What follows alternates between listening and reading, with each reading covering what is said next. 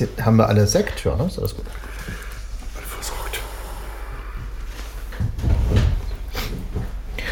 Ho, ho, ho. Es ist Nikolaustag, zumindest für uns. Hier am Tisch, für die Empfänger an den Geräten wird es Nikolaustag gewesen sein. Und wenn man so flüssig das Futur 2 vorträgt, dann weiß man, dass man in einer Literatursendung ist. Hört sich das so? Literatursendung, genauer genommen Studio B, genauer genommen die Weihnachtssendung 2019 mit unseren Geschenkempfehlungen. Unsere Geschenkempfehlungen, das heißt zunächst einmal die unseres Gastes. Eine Tradition ist es schon fast. Mikis Wesensbitter aus Berlin. Guten Abend. Auch schon ein Bier getrunken. Anne F. Hallo. Irmgard Lumpini. Guten Abend. Und an diesem Mikrofon Herr Falschgold, der jetzt auch ein Bier trinkt. Prost. Wer will denn anfangen? Unser Gast, würde ich sagen. Ja, los. Das ist gemein. Meine Geschenkempfehlung für alle Freunde der wunderschönen Literatur ist in diesem Jahr Fabio Genovesi mit seinem Buch, Wo man im Meer nicht mehr stehen kann. Dazu muss ich ein bisschen länger ausholen. Wenn man viele Bücher liest und wenn man schon erwachsen ist, dann passiert einem das ja selten, dass man plötzlich nochmal Dinge entdeckt, wo man denkt so, boah, ich habe einen neuen Lieblingsschriftsteller. Und genau das ist mir in diesem Jahr passiert. Und der Herr Genovesi erzählt im Prinzip in seinem neuen Buch seine eigene Familiengeschichte, sagt auch dazu irgendwie, das wäre schon alles autobiografisch und das, was am unglaublichsten klingt, das ist gerade das autobiografischste an der Sache. Und zwar geht die Geschichte um einen 7-jährigen Jungen, dessen Opa stirbt. Und der Opa hatte 9 Brüder. Und diese 9 Brüder übernehmen dann quasi stellvertretend die Rolle des Opas. Und jeder von denen ist sehr speziell. Mit dem einen muss er angeln gehen, mit dem anderen geht er jagen. Der nächste bildet ihm zum Trüffelsuchen aus. Und der hat also echt Freizeitstress, der Kleine. Und das endet dann leider abrupt irgendwie, als er in die Schule kommt und zum ersten Mal mit anderen Kindern zu tun hat und sich das ja nicht vorstellen kann. Und seine Großväter finden das ja nicht gut, dass er jetzt plötzlich keine Zeit mehr für die hat. Und sorgen dann halt dafür, dass er wieder Zeit für sie hat. Da kommt es zu den haarsträubendsten Begegnungen. Unter anderem stürmt einer der Großväter dann den Unterricht und erklärt der Lehrerin erstmal, dass die Kinder nur Scheiße lernen. Und bringt ihnen erstmal bei, wie man einen Hühnerstall baut, weil das halt ganz wichtig ist im Leben. Und das ist erst der Anfang von der Geschichte. Das, also wirklich ein unglaubliches Tohuwabohu, was da an Dingen passiert. Man kann klingt sehr italienisch. Wunderbar italienisch. Also natürlich sind die alle Kommunisten, die Großväter, und natürlich brennen die ihren Grappa selbst und jeder von denen hat eine haarsträubende Macke und dann gibt es auch noch so einen Familienfluch. Deswegen sind die alle alleinstehend, wo der Kleine dann halt Angst davor hat, dass ihm dieser Familienfluch auch eines Tages ereilen wird. In welcher Gegend in Italien? In der Toskana. Sehr schön, passt. Lernt er auch selber, wie man Schnaps brennt? Kriegt er das auch gelernt? Ich glaube, da hält er sich fern irgendwie. Ansonsten lernt er alle. Also natürlich gehen die irgendwie, die haben natürlich keine Jagdlizenz. Natürlich keine Jagdlizenz, also die gehen dann wild irgendwie da rumschießen und werden natürlich auch dabei erwischt, aber haben dann wieder irgendeine Begründung dafür. Also es ist wirklich irgendwie wunderschön geschrieben und was ist das Grandiose dran? Es klingt wie eine Autobiografie, hübsch, aber warum sagst du neuer Lieblingsschriftsteller? Na, weil das so ist, dass man immer irgendwie denkt, so, das gibt's doch gar nicht. Und dann kommt wieder die nächste Wendung und dann, man müsste halt so viel spoilern, wenn man jetzt irgendwie quasi zu viel über die Handlung verrät. Und dann ist er auch noch verliebt. Und dann ist aber seine neue Freundin hat dann auch wieder ein Problem. Also das ist alles irgendwie auch sehr problembehaftet, aber selbst die dramatischsten Dinge werden mit so einer Herzenswärme erzählt und mir ging es so, dass ich dieses Buch ja nicht mehr aus der Hand legen wollte. Und vor allen Dingen hatte das den Effekt, dass ich mir danach sämtliche Bücher, also sind eigentlich im Moment nur 3 von ihm gekauft habe. Und wenn man einmal damit angefangen hat, dann hat man vielleicht auch bald einen neuen Lieblingsschriftsteller. Also unbedingt empfohlen zum Verschenken. An wen? Wem würdest du schenken? Freunden, Muttis, Vatis. Allen. Also allen, die halt gerne lesen und die sich auch mal überraschen lassen, weil das ist definitiv überraschend. Ich kann mich bedanken bei Mikis Wesensbitter, nicht für diesen Tipp, sondern für den letztes Jahr, von wo ich auch kein Lieblingsschriftsteller, aber einen, den ich das ganze Jahr über gelesen habe, seitdem, und zwar Jasper Fforde, der Waliser. Du hast vorgestellt, voriges Jahr, ich weiß gar nicht mehr, welches Buch war das mit? Ja, das war das mit den walisischen Winterkämpfern. Genau. Habe ich das besprochen dieses Jahr? Kann sogar sein. Habe ich das besprochen? Ich glaube ja. Ich habe es auch dafür gelesen. So, und dann war ich fertig, war fasziniert von den wirklich crazy Gedanken und Ideen, die der Mann hat. Und habe geguckt, was gibt es noch so? Und bin gestolpert über eine Serie, die eine Detektivin als Hauptheldin hat, und zwar heißt die Thursday Next. Das sind 5 Bücher. Ich habe die in einem Band und bin erst beim zweiten. Und die sind nicht zum Durchlesen, finde ich. Dafür sind sie zu crazy, sondern die sind zum Nebenbeilesen. Weil sie so crazy sind, ist der Handlungsstrang nicht ganz so linear, wie man das gewohnt ist beim Thriller, sondern es springt von A nach B. Und zwar deshalb auch, weil das Hauptmerkmal von Thursday Next, der Detektivin mit dem komischen Namen, warum, erkläre ich gleich, ist, dass sie sich in Bücher hineindenken kann. Existiert parallel zu unserer Welt, existiert eine Welt, in der die Bücher existieren, also die Stories in diesen Büchern, und sie landet auf einmal es geht meistens um Bücher aus dem 19. Jahrhundert, englische Literatur, also Jane Austen und Konsorten, und sie landet als Kind mal zufällig in so einem Buch, so wie traumhaft, und dann später lernt sie das bewusst zu machen. Und deswegen springt die Handlung immer von da nach da in die Buchwelt und wieder zurück. Klingt das mal crazy. Gibt es auf Deutsch, alle Bücher heißen im Deutschen zum Beispiel der Fall Jane Eyre. Jane Eyre ist eine Schriftstellerin aus dem 19. Jahrhundert. Ich kann mir nicht vorstellen, dass das lesbar ist. Es gibt leider Gottes nicht bei Amazon für diese Bücher auch kein ins Buch reinblicken, weil ich habe die Bücher für unübersetzbar gehalten. Denn das vor allem unübersetzbar deshalb, weil es kann nur peinlich sein im Deutschen. Das Ding an Jasper Fforde in diesem Buch ist, dass er Sprachwitze macht, hart am Karlauer, und zwar die ganze Zeit.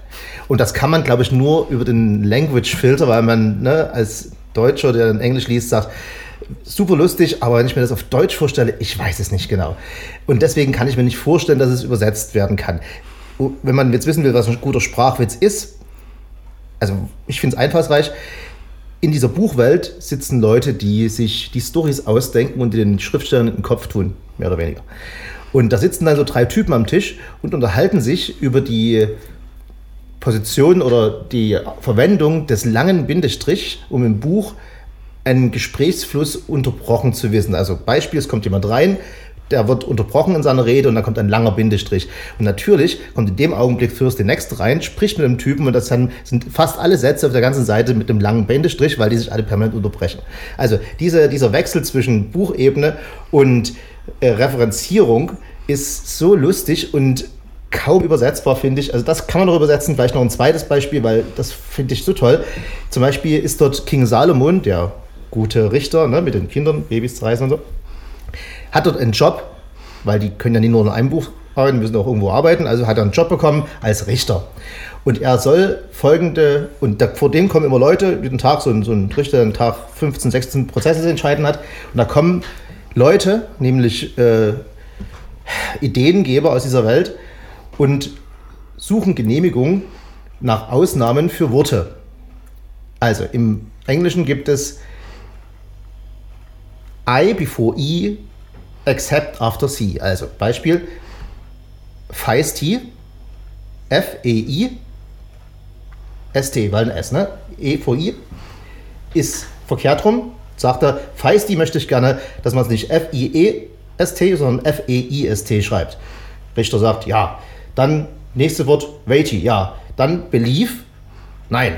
Und so geht's weiter. Also es werden ständig kleine Wortwitze gemacht, und zwar pro Seite einer, wo man über die Ideenvielfalt dieses Schriftstellers sowas von fasziniert ist. Man liest und sagt so, eigentlich total einfach, aber erst mal drauf kommen, total witzig. So, das ist Thursday Next. Und natürlich Thursday Next heißt, da ist der Sprachwitz schon eingebaut, also permanent werden der Wichse wie Next Thursday. Ja, nee, nicht nächsten Donnerstag. Ich heiße so. So, das ist mein Tipp als Buch für eigentlich nur Englischlesenden. Also versucht es mal zu kaufen. Vielleicht es kostet nicht viel, vielleicht ist es gut übersetzt. Ich kann es mir nicht vorstellen. Ich muss kurz intervenieren. Also ich habe eins davon gelesen. Ach so, gut. Gut, also haben sich Mühe gegeben. Ja? Ich denke, muss ich nicht die ganze Reihe haben irgendwie, aber das, was ich gelesen habe, hat mich sehr unterhalten und muss man schön den Kopf anstrengen bei. Also ist jetzt nicht irgendwie Nebenbei-Literatur. Und ich finde genau, das ist Nebenbei-Literatur. Ich lese das, wenn ich lese meistens ein Buch, wo ich was, ne, eine gute Story, wo ich was verstehen will. Aber und hast du das auf Deutsch oder auf Englisch? Auf Deutsch, ja, okay. Ja. So, also ich lese manchmal Bücher einfach, um die Story zu lesen und dann willst du manchmal abends vorm Einschlafen noch was lesen. Da willst du nicht die Story irgendwie halb vergessen. Und da lese ich ein paar Seiten aus diesem Thursday Next, weil da ist eins crazy als das andere und ob ich jetzt komplett verstehe, warum die jetzt gerade in der Buchwelt ist und warum sie jetzt gerade den sucht und den erwischt, ist relativ egal. Also ich finde, es ist ein ideales Nebenbei-Lesebuch. Ja. Ach so, es geht gar nicht rein um. Nein. Ich möchte ein Buch empfehlen, was ich Anfang des Jahres gelesen habe und jetzt mal wieder im Zuge unserer Sendung ausgegraben habe. Das ist von einem Daniel Pennack, wenn ich den Namen richtig ausgesprochen habe. Der selbst Lehrer gewesen ist und ein Buch geschrieben hat, was heißt Wie ein Roman. 92 ist das im Kiepenheuer & Witsch Verlag erschienen. Und es wird beschrieben, kurz gesagt mit dem Satz, eine Liebeserklärung an das Lesen. Also er versucht quasi in dem Buch, da er auch selbst Lehrer war, habe ich das gerade schon gesagt, auf unkonventionelle Art und Weise Menschen das Lesen nahezubringen. Quasi weg vom Zwang, den das in der Schule mit sich bringt, man muss jetzt lesen lernen und weg von diesem abschreckenden, in Anführungszeichen abschreckenden Bildungscharakter. Und wie schafft er das? Wie schafft er das?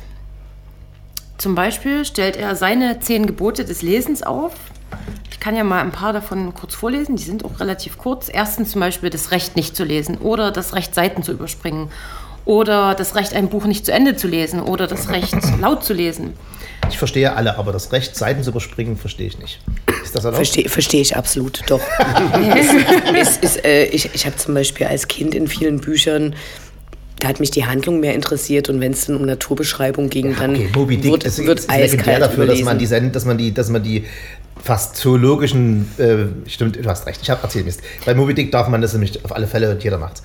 Und ein schöner Beginn des Buches, da geht es darum, dass das Verb lesen keinen Imperativ duldet. Und das finde ich eigentlich ganz schön. Er sagt dann auch, ähnlich gilt für die Verben lieben und träumen. Also es ist schwierig zu sagen, lies oder liebe oder träume, weil das ja irgendwie aus dir selbst heraus entstehen muss. Ich bin fast sicher, dass es eine Messe gibt oder eine regelmäßige Veranstaltung, die heißt Lesen, Ausrufezeichen. Aber ich teile deine Meinung. Ja. Also nicht, das ist, dass es nicht das gäbe. Es ist nicht nur... Yeah. Habe ich doch gesagt. Nee, aber wenn die Messe Lesen. Heißt, Ausrufezeichen heißt, dann ist er schon mal... Aber weil wir ja beim Thema Schenken sind, habe ich mir hier in der Ecke angeknickt, schon vor Monaten, als ich das Buch gelesen habe. Was übrigens auch erlaubt ist, ist bestimmt eine Regel, oder? Das steht hier nicht. Aber es passt gut zum Thema Schenken und er hat es ja in seinem Buch selber schön auf den Punkt gebracht. Deswegen jetzt mal ein Zitat. Lieben heißt letztlich, denen, die wir vorziehen, das zu schenken, was wir vorziehen. Und dieses Teilen macht die unsichtbare Zitadelle unserer Freiheit aus. Wir werden von Büchern und von Freunden bestimmt. Wenn ein teurer Mensch uns ein Buch zu lesen gibt, suchen wir zuerst ihn in den Zeilen, suchen seinen Geschmack, die Gründe, die ihn dazu bewegt haben, uns dieses Buch in die Hand zu drücken, die Zeichen der Zusammengehörigkeit. Dann reißt uns der Text mit und wir vergessen den, der uns hineinversetzt hat. Gerade darin besteht ja die ganze Kraft eines Werkes, auch diese Zufälligkeit hinwegzufegen. Genau, fand ich ganz passend. Und noch ein anderes schönes Zitat aus dem Buch, weil ich ja so ein Freund von Zitaten bin, wie wir ja alle wissen. Du lässt das Werk sprechen. Genau, ich lasse gern das Werk für sich sprechen. Und quasi sein Plädoyer für das Lesen, da passt das auch nochmal ganz schön rein, ist, der Mensch baut Häuser, weil er lebt, aber er schreibt Bücher, weil er weiß, dass er sterblich ist. Deswegen würde ich das Buch allen empfehlen, die etwas zum Verschenken suchen für Leute, die vielleicht bisher noch nicht so einen großen Zugang zu Büchern gefunden haben. Also für Kinder auch? Sicherlich auch für Jugendliche, obwohl es sich jetzt nicht... Kinder sind cleverer, als man denkt. Okay. Kann man schon. Also auch für junge Menschen auf jeden Fall und die, die bisher noch keinen Zugang vielleicht so sehr zu Büchern gefunden haben, das wie gesagt vielleicht als Zwang durch die Schule mitbekommen haben, aber durchaus auch für Leute wie uns, die ohnehin gern lesen und vielleicht schöne Formulierungen mögen. Ja, meine Empfehlung. Ich komme nicht mit Zitaten, weil ich empfehle als erstes ein Bildband. Und zwar heißt der On the Street 5 Decades of Iconic Photography und zeigt Bilder von Bill Cunningham. Das war ein sehr berühmter Fotograf, der viel für die New York Times gearbeitet hat, für die Sonntagsbeilage. Und der ist 2016 gestorben. Und jetzt gibt es einen großen Bildband von ihm, wo man von ihm sowohl Modefotografien als auch gesellschaftliche Ereignisse, also er hat viel auf diesen reichen Bällen und so fotografiert und wofür aber eigentlich am berühmtesten ist, ist seine Straßenfotografie. Also der hat es gemacht, bevor das irgendjemand anders gemacht hat oder bevor es Instagram gab. Und diese Fotografien wurden in verschiedene Dekaden eingeteilt. Also es geht in den 70ern los.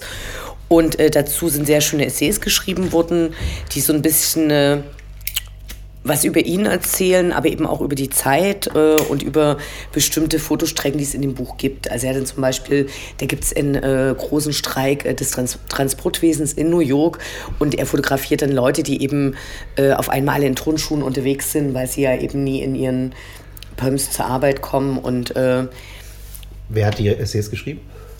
Wegbegleiter von ihm, also die bekannteste ist jetzt sicherlich Anna Wintour, die Herausgeberin der Vogue? Kreativchefin, also sie ist nicht die Herausgeberin, sie ist die Kreativchefin der US-amerikanischen Vogue. Und das gibt's, glaube ich, also ich habe jetzt ein bisschen gesucht, das gibt's nur in Englisch, aus irgendwelchen Gründen. Aber das Bildband ist ja jetzt nicht ganz in Die Essays sind sehr toll. Also ich hätte es gut gefunden, das auch in einer deutschen Ausgabe zu haben. Das ist, glaube ich, aber auch recht neu rausgekommen. Es kann sein, dass es noch übersetzt wird, oder? Ich habe ein bisschen Zweifel. Es gibt einen, als der Bill Cunningham war, ein notorisch scheuer Mensch, der sich immer rausgenommen hat und aber gleichzeitig sehr viel Spaß hatte. Und da gibt es einen sehr tollen Dokumentarfilm, der ist, soweit ich weiß, auch nicht in Deutschland erschienen. Der heißt genau wie der Bildband On the Street und den ich auch jedem ans Herz lege, der was über eine wunderbare Welt und über das wunderbare New York lernen möchte. Ich habe gerade noch eine Frage, weil ich es auf deinem Zettel sehe. 5 Decades steht da. Welchen Zeitraum umfasst es denn? 1970er geht's los und 2016 ist er gestorben. Okay. Und in diesem Dokumentarfilm, da hat er, glaube ich, seinen 70. Geburtstag und hat er gar keinen Bock drauf, dass man ihn feiert so und ist da aber eben immer noch am Arbeiten. Also der hat bis zum Schluss gearbeitet. Also um ein Bild zu bekommen, der ist so rumgefahren, der hatte immer ein Fahrrad, was ihm oft genug geklaut wurde, deswegen war es ein ganz billiges, hat immer ein blaues Regencape dabei gehabt, was er drüber gezogen hat, damit er dann bei den Partys reinkommt, kam da immer rein, umsonst, hat aber nie was angenommen, hat immer bloß Wasser getrunken und wie so ein Geist nur so mit einer kleinen Knipskamera aus der Hüfte oder schnell mal ein Foto zu machen. Also das ist keine Modefotografie im Sinne von Models, sondern im Sinne von Street, on the Street. Aber also das sind immer Menschen, die fotografiert werden. Nur Menschen. Na, er mischt es teilweise. Also zum Beispiel die Stadt wird fotografiert und die sind ja nun mal Menschen. Ne? Die Stadt spielt eine große Rolle und auch die Ereignisse, die es gibt. Also diese Sonntagsreportage, die er mal gemacht hat, das ist eine Fotoreportage. Und da muss man sich vorstellen, die besteht dann teilweise aus 30 ganz kleinen Bildern und hat irgendeinen thematischen Überbegriff. Und da gibt es zum Beispiel irgendeinen Wohltätigkeitsball im Frühling und die Damen tragen alle fantastische Blumenhüte und das kontrastiert er dann mit den Blumen, die es da zu der Zeit im Central Park gibt. Mhm. So, oder er sieht als erstes zum Beispiel, dass die durch die Hip-Hop-Kultur auf immer alle Jungs ihren halben Arsch raushängen lassen. So. Und dann ist es super fasziniert und macht dazu eine Strecke und zeigt eben, was gibt's da und mischt es dann aber teilweise mit Fotografien, die er in Modenschauen gemacht hat. So. Also er schaut die ganze Zeit, was machen Leute gerade, was ist interessant, was spielt da eine große Rolle und was sehr toll an ihm ist, dass er dabei niemals ein Snob ist. Also er ist zum Beispiel hatte wohl in den 80ern an einer wichtigen Modezeitschrift mitgearbeitet und hatte dort Modenschauen fotografiert. Und seine Idee war, das mit Fotos von Frauen von der Straße zu kontrastieren, die tatsächlich diese Modelle tragen. Und das wurde ihm dann verwehrt, weil diese Frauen eben nicht so dünn waren. So, und daraufhin hat er da gekündigt und hat gesagt, naja, so eine Scheiße mache ich überhaupt nie mit. Also, um noch kurz eine Verbindung zu machen, weil wir machen heute nicht nur Empfehlungen, sondern ich wünsche mir auch Bücher. Nachdem Bill Cunningham gestorben ist und in dem Film sieht man das, der hat ein mini kleines Apartment, also erstmal nur einen Raum und es ist vollgestopft mit großen Kästen, in denen sein Archiv lag und er pennt auf irgendeiner Matratze und hat an der Türklinke seine Klamotten hängen. Also es ist wirklich alles sehr, sehr spartanisch und in seinem Nachlass hat man tatsächlich ein Buch gefunden, wo er über sein eigenes Leben schreibt, aber eher über den Anfang. Und zwar heißt es Fashion Climbing in New York Life. Also es geht wieder ganz viel um New York. Es wäre sehr witzig geschrieben. Es wurde an Holly Golightly erinnert. Und er selbst ist nach New York gekommen, um eigentlich als Modeschöpfer zu arbeiten und war dann ein Hutmacher und hat da ganz fantastische Kreationen gemacht und ist da dann aber ausgestiegen, als so Ende der 50er klar war, dass es mit den Hüten eben sich leider im Niedergang befindet. Und das gibt's leider auch nur auf Englisch, aber ich denke, dass das für jeden, der sich für New York, Fotografie, jemanden, der das Leben feiert, der kein Snob ist, der auch so ein Vorbild ist. Also Bill Cunningham ist ein absoluter Held und ich glaube, ich wünsche mir das Buch und ich würde es aber auch verschenken. Sehr schön. Das haben wir jetzt also alle zur Kenntnis genommen. Bitte einigt euch, wir erstmal. Machen einen kurzen Break, in dem uns Mikis Wesensbitter, der hier nicht nur zum Empfehlen da ist, sondern auch zum Vorlesen, eine seiner eigenen Geschichten, wie jedes Jahr, erzählt und danach gibt es eine weitere Runde von Buchempfehlungen. Wie heißt die Geschichte?